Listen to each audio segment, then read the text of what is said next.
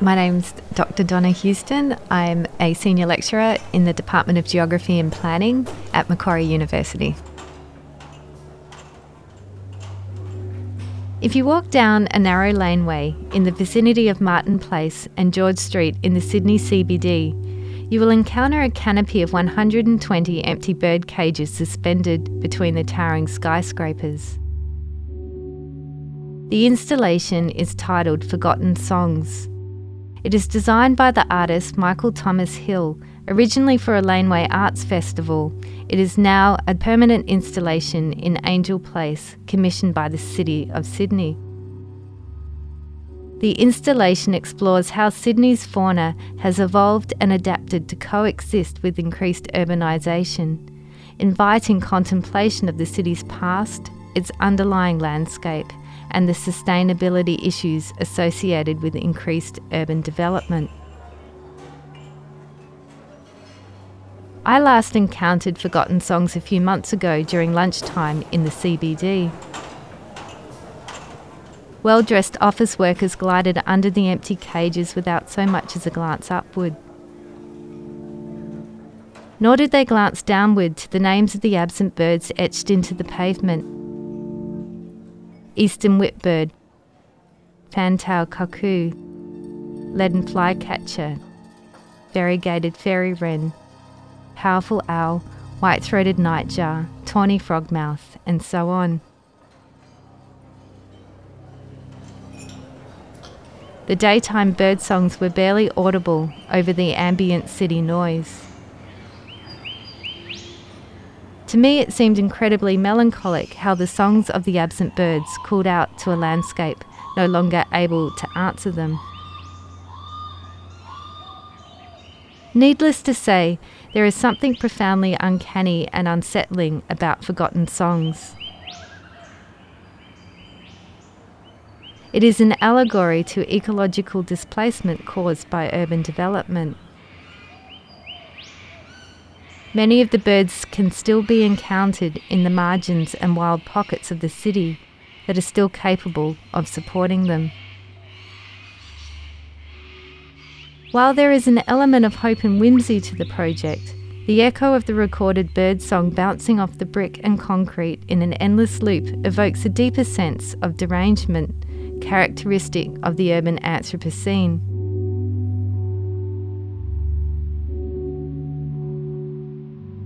Thinking about how the space of loss and disappearance is continually performed by the empty bird cages prompts me to think more critically about the question what has been done and thought about extinction in cities.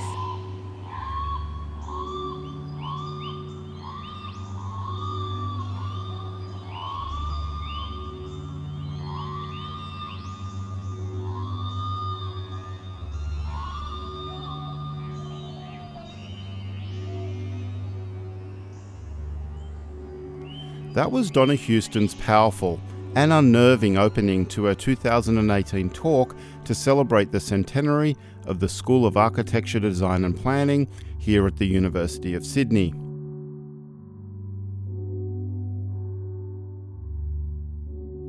This is the final episode in our five part centenary podcast series, and we're talking about a big topic today the connections between extinction, urban development, and time.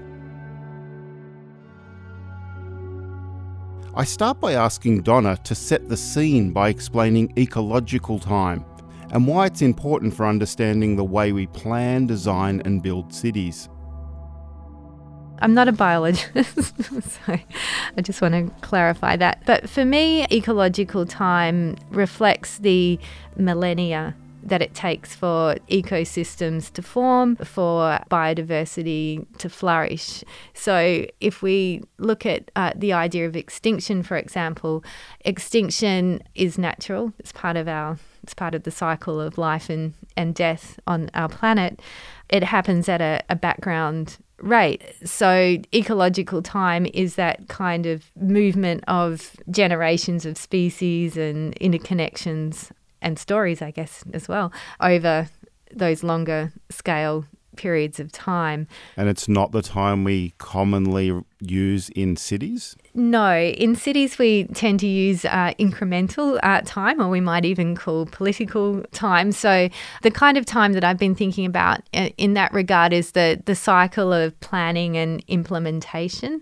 So, often we'll make a plan. Uh, it'll have a three to five year cycle. Um, we'll implement it. We'll review it, and those cycles of governance are not really in sync with larger or, or they don't even really attempt to speak. Um, I'm not saying that we need to plan for millennia.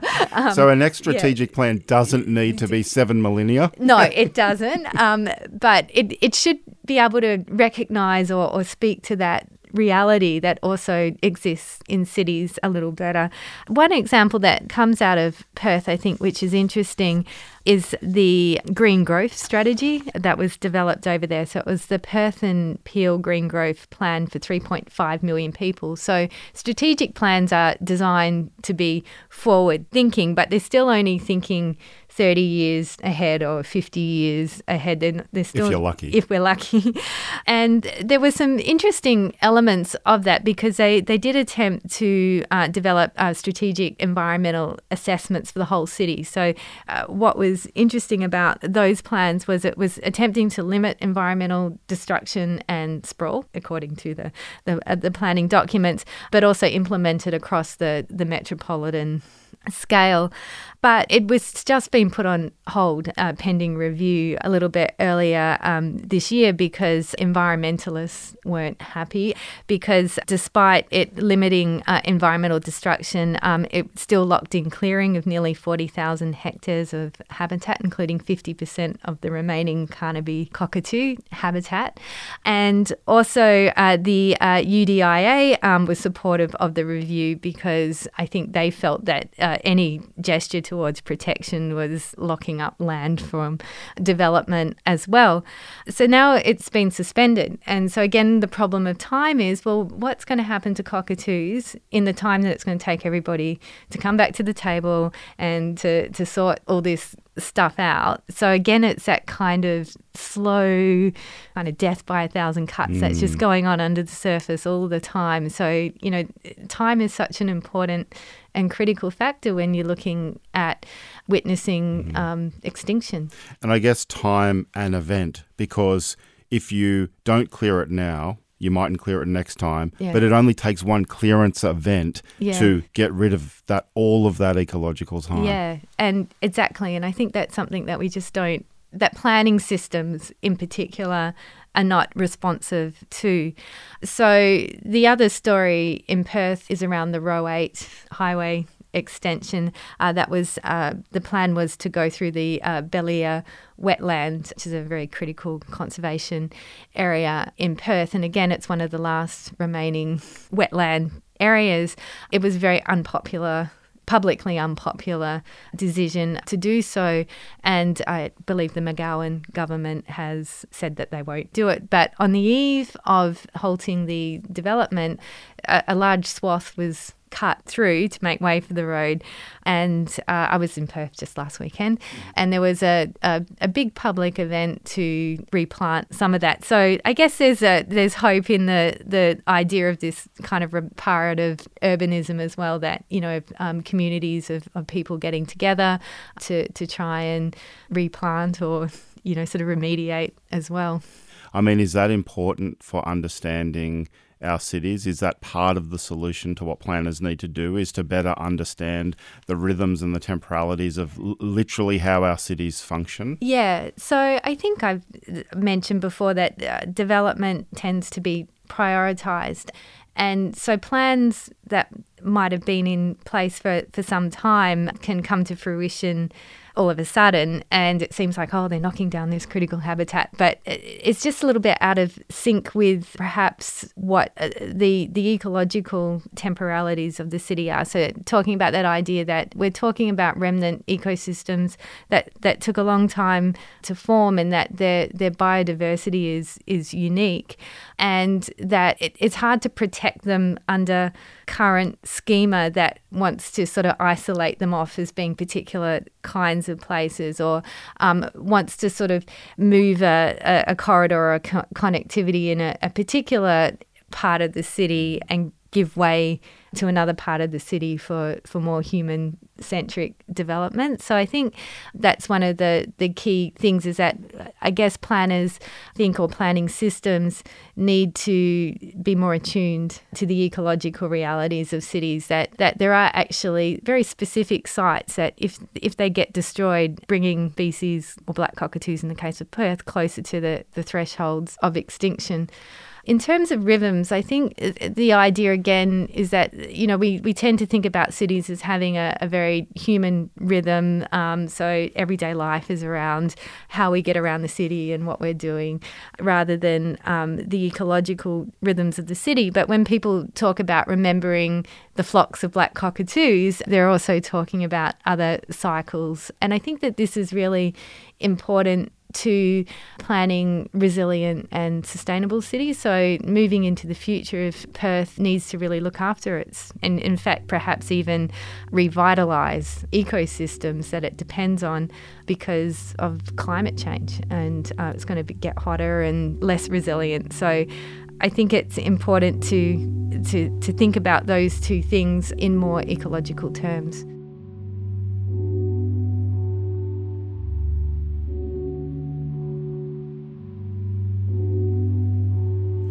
We're talking to Dr. Donna Houston about extinction, climate change, urban development, and our urban planning futures. Donna says we need to be more attuned to the ecological realities, timelines, rhythms, and cycles of our cities. In the next part of our discussion, we look to the future and what we can do as urbanists to better plan for multi species cities. And a part of the answer might be decentering the human from our discussion of cities, and the aim of urban planning more broadly. You've used the term anthropocentric a few times, which is an idea of putting the human at the centre of the analysis. And I imagine that you think our planning systems are a bit anthropocentric what would we do to make them to take the human out of the uh, as the central node of the planning system? Yeah. Um, look, I think that's a that's a really difficult question uh, for planners because you know what do we do then? Do we bring black cockatoos to the planning table? Are they going to write submissions? Um, so I think there's a, a, question of thinking about who speaks for the non-human within in planning context. That is important. I think planning systems have to do a better job of uh, deliberating for non humans um, as well as humans. So, for me, in part, I think that requires a bit of a decoupling of what we might see a, core set of planning interests around what, what the city ought to be or what the future of the city is, um, away from these logics of growth and these logics of development and uh, logics of particular types of urban legacy that we've inherited from the 19th and 20th century that see development as largely overcoming the limitations of nature and into a more reparative form of urbanism where that perhaps the goals might be a little bit different. So maybe uh, looking at degrowth a little bit more seriously, but also looking at restoration economies as well. So there are big projects underway in the world. So um, tell us about some of those because. Yeah. I just get the sense that sounds like a, a, very logical project, but the barriers to achieving it are fairly. Yep it seems like we're yeah. pushing the growth agenda more now than we ever have, and so, and yeah. so yeah, I think we need good examples from around okay. the world. Um, yeah, so a really good example is uh, the creation of Fresh Kills Park in New York. So that is the, the largest park in 100 years to be created on top of landfill on Staten Island. And so I think that idea of actually reclaiming and uh, working with novel, I guess, ecologies of cities, not necessarily having this desire to return to a pristine ecosystem that may or may not have existed. So I think that's a, a really good example. But even here in Sydney, projects to make the Cooks or Parramatta River swimmable again, so cleaning up water and you know these are long-term projects. They're not going to happen overnight. They may it may take several decades or more to to actually achieve, but the knock-on effects from sort of turning things around towards a reparative and restoration economy, I think, will have great benefits for cities in the future. And I firmly believe that the cities who are doing this stuff are going to be better off in yeah in the not too distant future as well. Sounds like there's another temporal dimension there that it's not looking to the past to some sort of essentialized notion of what the urban or the environment or nature was like, but looking to the future to say what sort of city do we want to live in? What sort of city is a, a socially and environmentally just city? That's right. And I think that also a, a cosmo ecological city as well. So in New Zealand, a river, I can't remember the name of it now, has just been granted legal personhood. So is the Ganga uh, River in India. So, and that, and that yeah. means that people can literally use it to legally put forward a set of rights yep. for that river. That's right. And I think that that has quite enormous implications for urban rivers and catchments if they're given uh, personhood's not quite the same as human rights, but it, it's still harder to pollute and to do certain things. So it does change the, the regulatory landscape. And it also draws in, I guess, alternative politics and alternative perspectives. So a lot of this work comes out of work that has happened in, in South America and um, in Ecuador in particular, the, the rights of nature and Pachamama, and, and it draws in indigenous and other. Cosmo, I was going to ask you yeah, about indigenous methodologies. Yeah. It, it seemed that seems to be yeah. perhaps a productive yeah. way forward here. Yeah, a- absolutely. So I think that kind of uh, cosmos or cosmopolitical in this sense is really taken from philosophy that trying to open up our possibilities to the world and also be responsible to the world in different ways. So I think there's a lot of connections or possibilities here in Australia to really work with urban country and to bring Indigenous planning to the fore as well. So there are other models out there. So, mm. and I think that we should be taking them a lot more seriously. Yeah. I was following the Twitter handle of a young Indigenous academic who was at a Bruno Latour talk and he mm. was talking about the sentient mm. nature of the world. And she was sitting there, in, and she's writing in a tweet, just waiting for him to say, and this is all based on indigenous methodologies, but he never quite got there. And but I think there is something kind of special in that. And we've yeah. both just been actually in New Zealand where yeah. we were probably in the same room we were hearing about yeah. the river being given personhood. And I think that is a powerful way of rethinking some of these because the temporal time frames and everything are already built into those methodologies the long time frames exactly yeah the longer view and also the responsibility so cosmo ecological is also to uh, put oneself into obligation or, or, or responsibility in a way that we don't as western eurocentric or anthropocentric practices don't don't do. So yeah so it's about not really trying to yeah sort of grant rights but to, to understand that the ecological and and cultural processes that are entangled within our relations are you know really important to our survival. And in fact we won't really survive if we don't attend to them. So yeah. Donna thanks for joining us today Great. Thank you, Dallas.